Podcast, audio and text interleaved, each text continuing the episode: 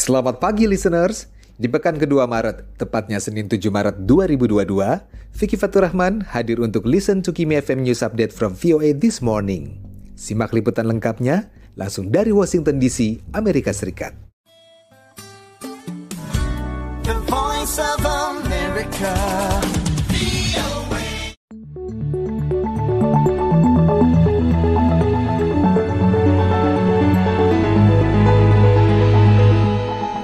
This Morning.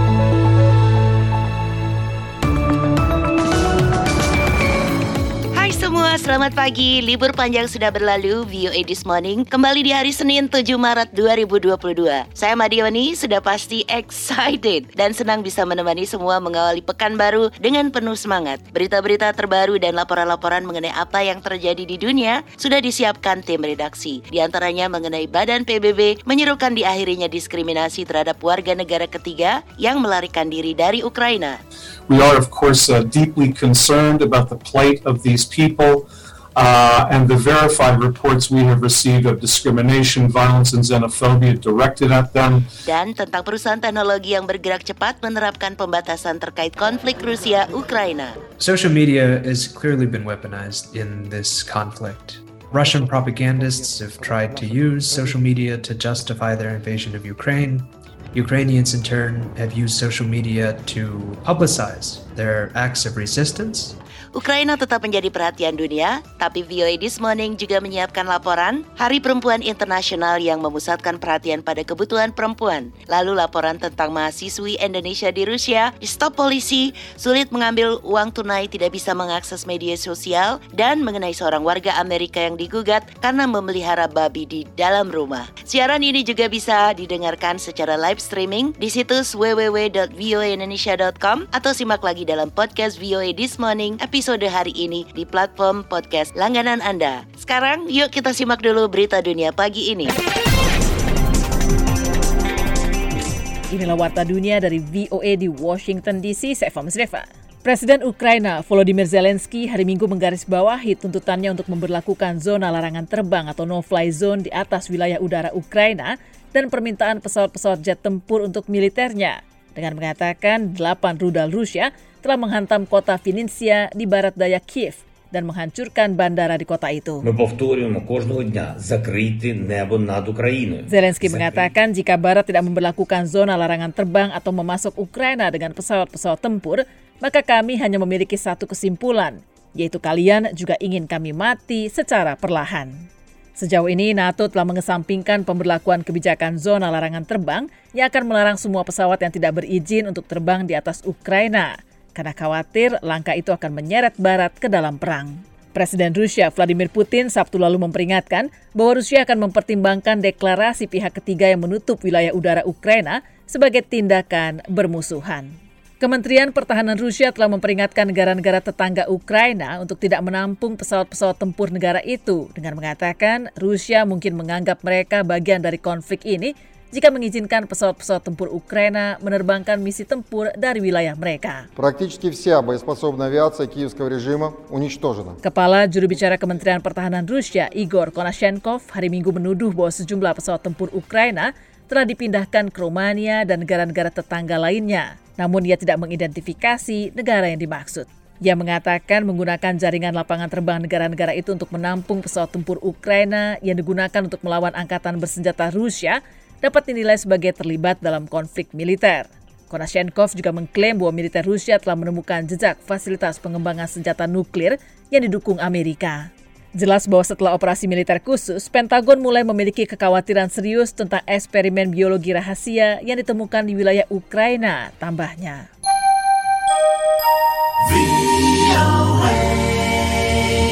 Kepala Badan PBB Urusan Pengungsi UNHCR Filippo Grandi hari Minggu mengatakan lebih dari satu setengah juta pengungsi telah menyeberangi perbatasan dari Ukraina menuju ke negara-negara tetangganya di bagian barat setelah invasi Rusia 24 Februari lalu. We have now reached 1.5 million Kini sudah satu setengah juta orang pengungsi dari Ukraina yang menyeberangi perbatasan beberapa negara. Tentu saja pergerakan terbesar terjadi di Polandia di mana ada hampir satu juta orang. Juga di Slovakia, Hongaria, Rumania, dan Moldova, ujar Grandi. Saya berada di Moldova dan Rumania dalam beberapa hari terakhir ini. Sulit membuat perkiraan karena kita tahu persis ratusan ribu orang kini sedang bergerak dari Ukraina, termasuk di perbatasan. Tampaknya kita akan melihat lebih banyak lagi pergerakan dalam beberapa hari ke depan tambahnya. Lebih jauh, Grandi mengatakan Palang Internasional dan PBB sedang merundingkan akses menuju ke kota-kota di Ukraina yang paling terdampak pertempuran. Ditambahkannya, diskusi masih terus berlanjut dan diharapkan akan mencapai keberhasilan, meskipun ia tidak merinci kota-kota yang dimaksud. Menteri Luar Negeri Anthony Blinken menjanjikan dukungan Amerika bagi Moldova, sebuah negara kecil bekas Uni Soviet yang kini condong ke barat dan sedang berupaya keras mengatasi masuknya arus pengungsi dari negara tetangga Ukraina. Moldova mengatakan lebih dari 230 ribu pengungsi telah menyeberangi perbatasannya sejak invasi Rusia 24 Februari. Sedikitnya 120 ribu orang dari pengungsi itu masih berada di Moldova. Moldova telah meminta bantuan internasional untuk mengatasi para pengungsi sambil sekaligus mencari jaminan keamanan terhadap potensi agresi Rusia. Berbicara bersama Presiden Moldova Maya Sandu di Chisinau, Blinken mengatakan Amerika mendukung aspirasi Moldova untuk bergabung dengan Uni Eropa yang prosesnya akan segera diputuskan. I of course can't speak for the uh, the European Union, uh, but I can say that we very much support Moldova uh, telah secara resmi mendaftar untuk bergabung dengan Uni Eropa pada 3 Maret lalu.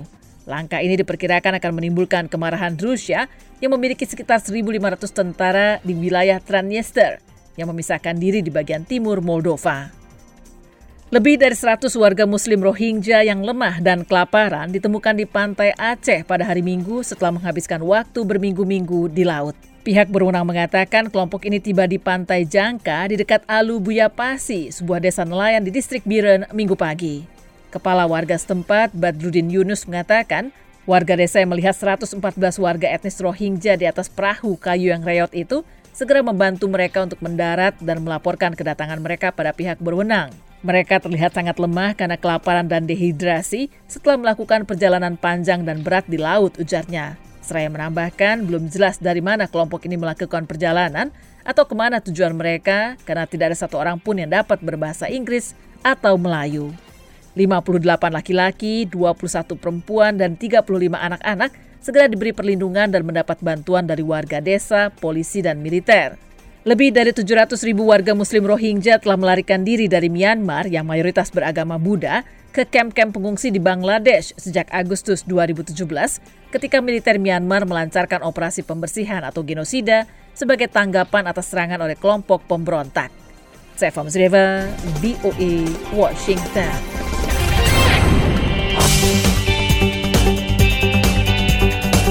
VOA This Morning, Organisasi Internasional untuk Migrasi atau IOM, menyuruhkan kepada pemerintah-pemerintah agar menghentikan diskriminasi terhadap warga negara ketiga yang mencoba melarikan diri dari konflik di Ukraina ke negara-negara tetangga. Wartawan VOA Lisa Selain melaporkan dari Jenewa, disampaikan tim VOA. Hampir 1,4 juta pengungsi Ukraina sejauh ini telah mencapai Polandia, Moldova, Hungaria, dan negara-negara Eropa lainnya menurut angka terbaru dari Badan Pengungsi PBB. Di antara mereka terdapat lebih dari 78.800 warga negara ketiga yang tinggal di Ukraina sebagai pekerja migran dan pelajar ketika Rusia menyerbu. Juru bicara Badan Migrasi PBB, Paul Dillon, mengatakan Warga negara ketiga itu berasal dari puluhan negara yang kini menghadapi diskriminasi dan masalah lain ketika mereka berusaha melarikan diri. Uh, Kami tentu saja sangat prihatin dengan nasib orang-orang itu dan laporan-laporan terverifikasi yang kami terima tentang adanya diskriminasi, kekerasan, dan xenofobia yang ditujukan kepada mereka selama perjalanan mereka, baik di sisi Ukraina maupun di sisi perbatasan negara negara lain. Demikian ujar Paul Dillon. Dillon mengatakan IOM berkomunikasi dengan pihak-pihak berwenang di Ukraina dan di negara-negara lain tentang tuduhan itu. Ia meminta pemerintah untuk menyelidiki laporan diskriminasi, serangan fisik, dan pelanggaran lainnya. Ia juga menyerukan kepada negara-negara untuk bertindak agar perselisihan tentang pengungsian itu, termasuk bagi warga negara ketiga, diperlakukan secara manusiawi dan diberi akses dan perlindungan di wilayah-wilayah itu. Dylan menambahkan, We're now looking at roughly 138 countries represented amongst Kini kami tahu orang-orang dari sekitar 138 negara telah meninggalkan Ukraina. Jadi, jelas masalah warga negara ketiga ini dan kebutuhan mereka yang terus dan berkelanjutan itu akan menjadi salah satu hal yang kami tangani dalam beberapa minggu ke depan. Dylan mengatakan puluhan negara menghubungi IOM untuk meminta bantuan dalam memulangkan warga negara mereka ke negara masing-masing dengan selamat. Badan Imigrasi PBB itu meminta dana 350 juta dolar untuk menangani kebutuhan mendesak terkait krisis Ukraina di kedua sisi perbatasan. Dikatakan uang itu akan membantu ribuan orang yang terlantar di dalam Ukraina serta mereka yang telah melarikan diri ke negara-negara tetangga. Dari VOA Washington DC, untuk Puspita Sariwati, saya Leona Triono.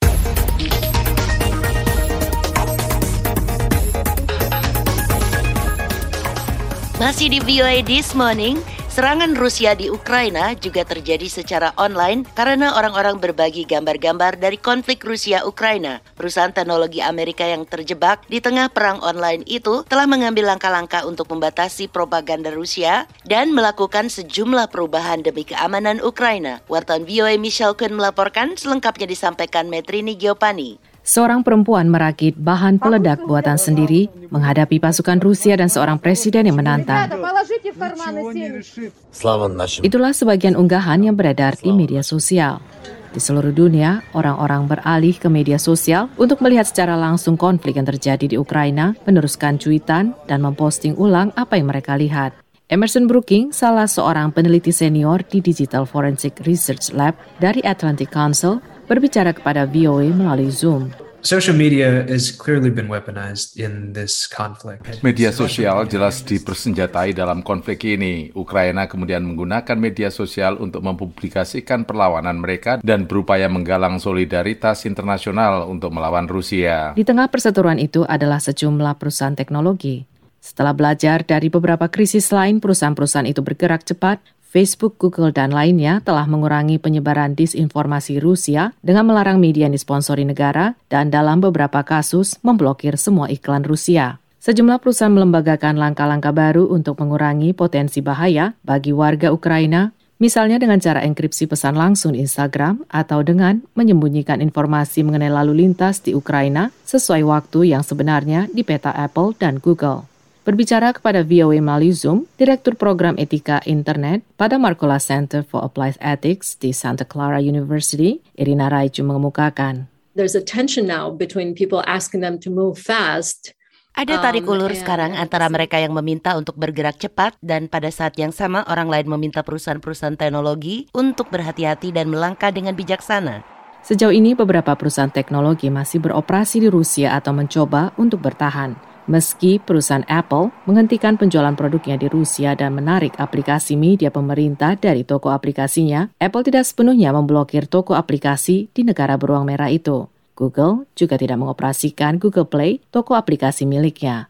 Para pengamat berpandangan perusahaan teknologi harus berhati-hati dalam menjalankan pedoman dan aturan mereka sendiri ketika harus memutuskan layanan, tidak hanya melakukan penawaran kepada pemerintah suatu negara. David Kay, yang pernah menjabat sebagai pelapor khusus PBB sekaligus profesor hukum di University of California, Irvine, berbicara kepada VOA melalui Zoom. The companies are going to need, I think, to look for ways to ensure that Menurut saya, perusahaan-perusahaan itu perlu mencari cara untuk memastikan di satu sisi warga Rusia memiliki akses pada perangkat mereka dan harus untuk bertahan. Pada Jumat lalu, Kremlin memblokir akses ke Facebook dan Twitter sehingga menyulitkan warganya mengakses media sosial tersebut. Kembali David Kay menguraikan. How do we ensure that this space remains available for you know, robust. Bagaimana kita memastikan agar tetap tersedia ruang bagi akses yang mudah pada informasi dan kebebasan berekspresi, namun pada saat bersamaan memungkinkan kita dalam arti publik, perusahaan, dan pemerintah untuk mengurangi kerugian yang ditimbulkannya. Ketika situasi berubah, diskusi tentang peran media sosial dalam konflik kemungkinan juga akan berubah. Mitri Nikiopani, Leona Triono, Voice of America.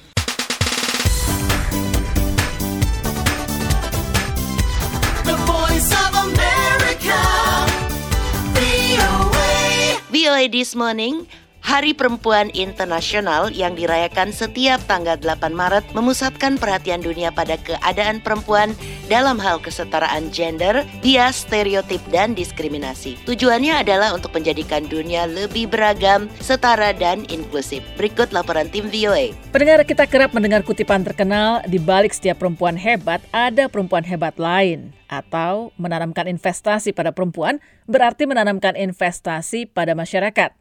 Ada juga kutipan bahwa ketika perempuan maju, dunia maju bersama mereka. Nah, Hari Perempuan Internasional 8 Maret besok mengajak dunia untuk memusatkan perhatian pada keberadaan perempuan saat ini dan ke mana arah mereka. Di Amerika, Yayasan Kamar Dagang Amerika melangsungkan forum dua hari secara virtual untuk menyoroti Hari Perempuan Internasional. Paloma Adams Allen di USAID mengatakan, Real progress has been made in recent decades, yet women and girls continue to shoulder. Kemajuan nyata telah dibuat perempuan dalam beberapa dekade terakhir, namun dampak tantangan global saat ini membuat perempuan dan anak perempuan masih terus memikul beban yang sangat tidak proporsional, ujar Paloma. Ada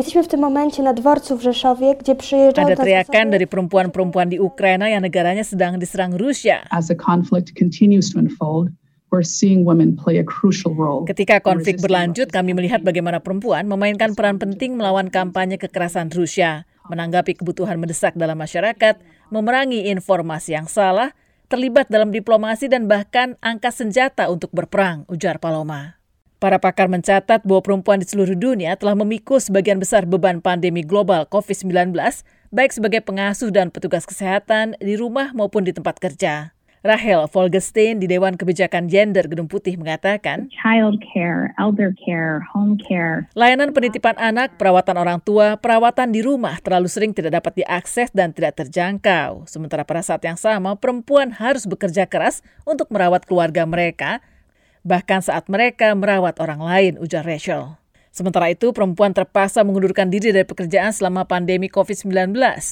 Yayasan Kamar Dagang Amerika mengatakan di Amerika saja, lebih dari 3 juta perempuan keluar dari pasar tenaga kerja selama dua tahun terakhir, di mana partisipasi perempuan di tempat kerja saat ini jauh lebih rendah dibanding 30 tahun terakhir. USAID bahkan mengatakan perempuan dan anak perempuan lebih mungkin meninggal karena bencana alam karena jumlah bencana dan tingkat keparahan akibat perubahan iklim yang terus meningkat. Para aktivis hak hak perempuan juga ingin melihat lebih banyak perempuan di puncak pemerintahan.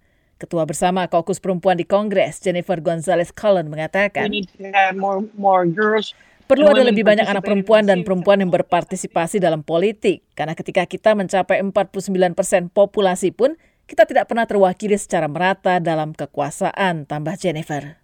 Para pakar memuji kemajuan telah dicapai perempuan sejauh ini, tetapi menginginkan lebih banyak hal lagi dalam hal kesetaraan, keragaman, dan inklusivitas gender. Demikian laporan tim VOA.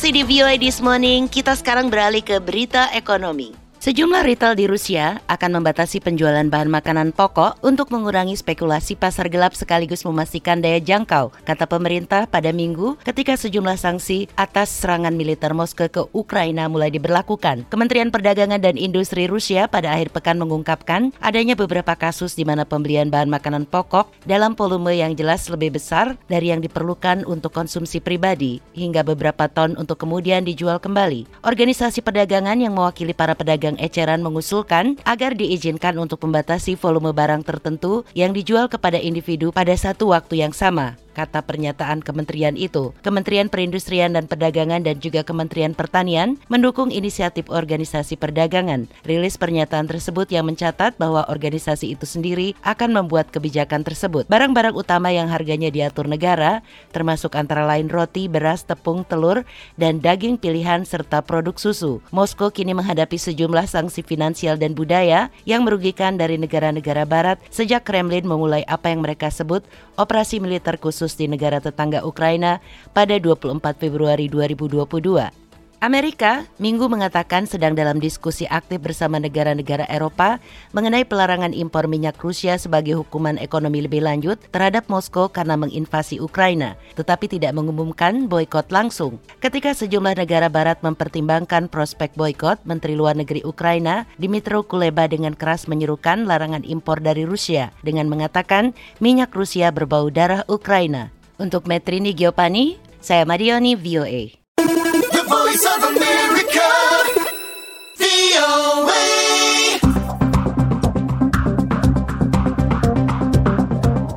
VOA This Morning, generasi milenial belakangan rajin kembali ke persawahan padi atau ladang sayuran. Bukan untuk menjadi petani, tetapi karena tren swafoto berlatar belakang hamparan tanaman. Berikut laporannya.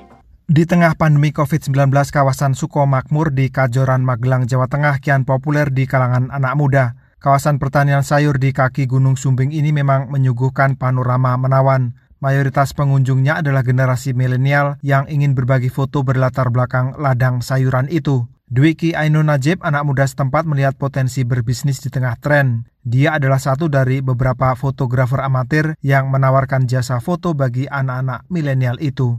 Minggu paling ya tujuh orangan, tujuh kelompok gitu. Kebanyakan kan udah bawa kamera gitu sendiri, terus pakai HP. Uniknya, meski dipenuhi anak muda, tidak ada satupun petani di kawasan wisata pertanian itu yang berusia di bawah 30 tahun. Alifudin, salah satu petani di sana hanya tertawa ketika ditanya soal tidak adanya anak muda yang ikut menggarap lahan. Pria berumur 40-an tahun itu ketika muda juga merantau bekerja di Yogyakarta. Dia baru pulang dan bertani beberapa tahun terakhir.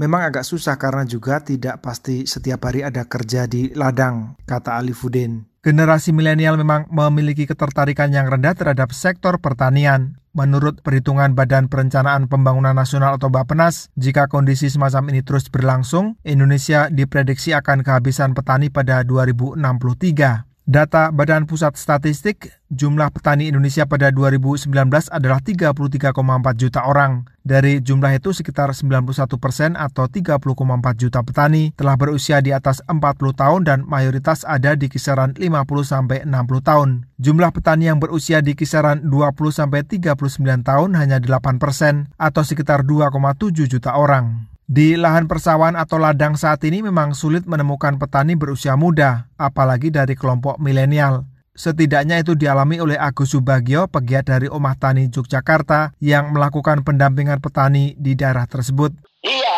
yang muda itu PPL-nya ya karena yang dibutuhkan kan lulusan sarjana yang nom-nom. Benar, muda, tapi itu petugas negara. Tapi kalau petaninya memang benar-benar tua. Salah satu faktor yang dominan membuat milenial menghindari profesi tani justru karena desakan dari keluarga jika orang tuanya adalah petani. Selama belasan tahun Omah Tani berkiprah di Yogyakarta, Agus menemukan fakta bahwa orang tua petani cenderung menyarankan anaknya untuk bekerja di sektor lain. Kementerian Pertanian sendiri menggenjot upaya menarik minat milenial ke sektor ini melalui sejumlah upaya. Badan Penyuluhan dan Pengembangan SDM Pertanian misalnya, bekerja sama dengan International Fund for Agriculture Development telah membuka program Youth Entrepreneurship and Employment Support Services. Ini adalah program bagi generasi muda untuk meningkatkan kapasitas pengetahuan dan kemampuan di bidang pertanian. Nur Hadi melaporkan untuk VOA Washington.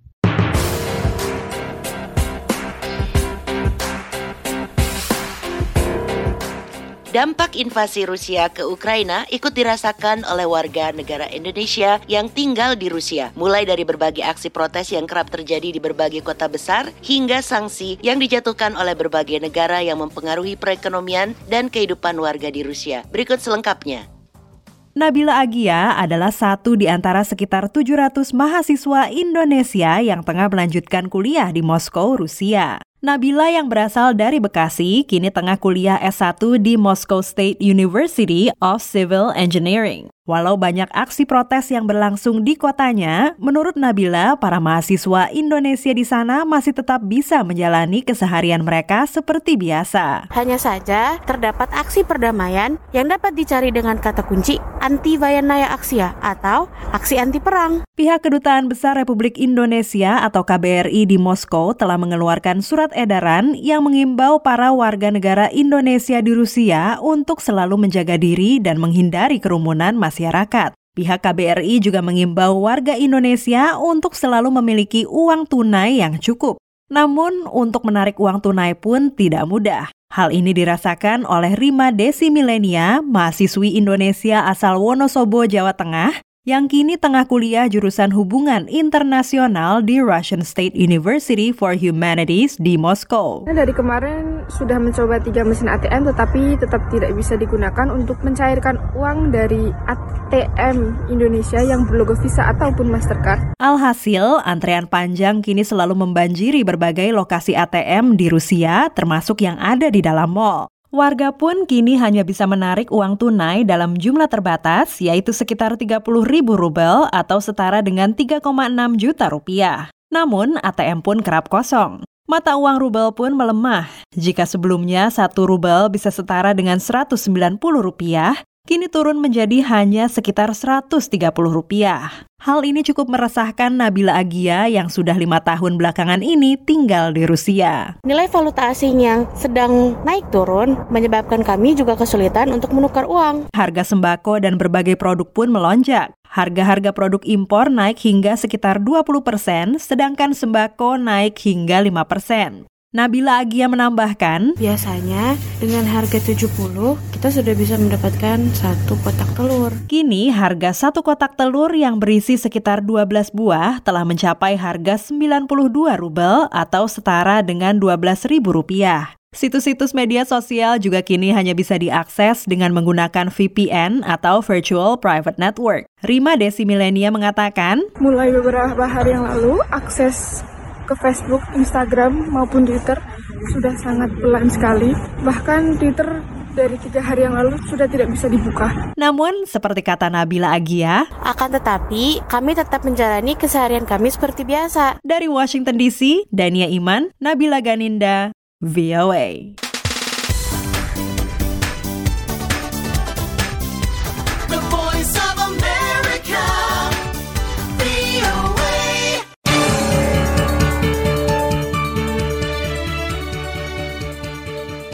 VOA This Morning, anjing atau kucing sebagai binatang peliharaan sudah lazim di Amerika dan bahkan di berbagai penjuru dunia. Namun bagaimana dengan babi? Seorang laki-laki di sebuah kota kecil di negara bagian New York terlibat dalam pertikaian hukum dengan banyak warga setempat gara-gara memelihara babi di dalam rumahnya. Tim VOA melaporkan. Bagi Wyvern Flat, Ellie adalah anggota keluarganya. Babi gemuk itu dibiarkan berkeliaran dalam rumahnya dan bahkan tidur di dapur. She's part of my family, and I could never dream of, of you know, giving away somebody that's part of my family. Uh, you know, she's, Dia uh, adalah when- she bagian dari keluarga saya, very dan saya tidak pernah bermimpi untuk menyingkirkannya dari kehidupan saya. Dia tahu ketika saya pulang, dia sangat pintar. Dia lebih pintar daripada anjing saya. Pendapat Flat tidak sejalan dengan kebanyakan warga kota Kana Johari, di mana ia tinggal. Bagi mereka, babi adalah hewan ternak, dan Flat dituding menempatkan Ellie di rumahnya secara ilegal. Pertikaian hukum pun terjadi dan kemungkinan Flat akan diadili. Namun sebelum kasus itu bergulir di pengadilan, kasus Flat dan babinya Ellie telah menarik perhatian publik Amerika. Para pecinta babi bersikeras mengatakan babi seharusnya juga dihormati sebagai sahabat, bukan hanya sebagai sumber makanan. Apalagi, kata Flat dan para pencinta babi, Ellie adalah hewan pintar yang dirawat dengan bersih. The ordinance that I face in criminal charges says I'm illegally harboring a farm hog, which she is not a farm hog by any means. She's very important to me, and, and I, I will fight for. Saya menghadapi uh, gugatan I'm hoping pidana karena dianggap menyembunyikan babi ternak secara ilegal. Dia bukan babi ternak. Dia sangat penting bagi saya dan saya akan berjuang untuk membelanya. Saya berharap ini menjadi presiden agar orang-orang memahami bahwa babi bisa menjadi hewan peliharaan. Babi bukan sekedar hewan yang bisa Anda sembelih dan makan. Wali Kota Kana Johari, Jeff Baker mengatakan Dewan Kota tidak bersedia berkomentar sementara menunggu berlangsungnya proses pengadilan. Tetapi seorang pengacara yang mewakili banyak penduduk kota itu mengatakan babi berpotensi membahayakan kesehatan masyarakat. Ia berpendapat bahwa jika flat diizinkan mengabaikan peraturan zonasi, kota itu ibarat komunitas tanpa hukum. Nasib Eli bergantung pada interpretasi pedoman perumahan federal yang menyatakan pemerintah kota harus menyediakan akomodasi yang wajar untuk hewan bantuan yang dibutuhkan seseorang untuk kebutuhan pengobatan gangguan kesehatan. Pengacara Flat berpendapat bahwa kliennya memenuhi persyaratan itu. Ia mengatakan bahwa Ellie memungkinkan Flat menghentikan ketergantungannya pada obat dan membantu mengatasi gangguan kecemasannya. Sekian laporan tim VOA Arif Budiman, Lea Johannes.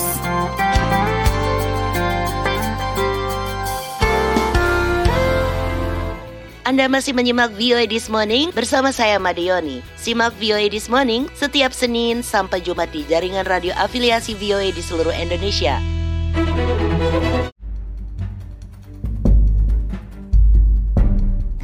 Terima kasih sudah mendengarkan. Vicky Fatur Rahman undur diri dan kita ketemu lagi di Listen to Kim FM News Update from VOA This Morning besok.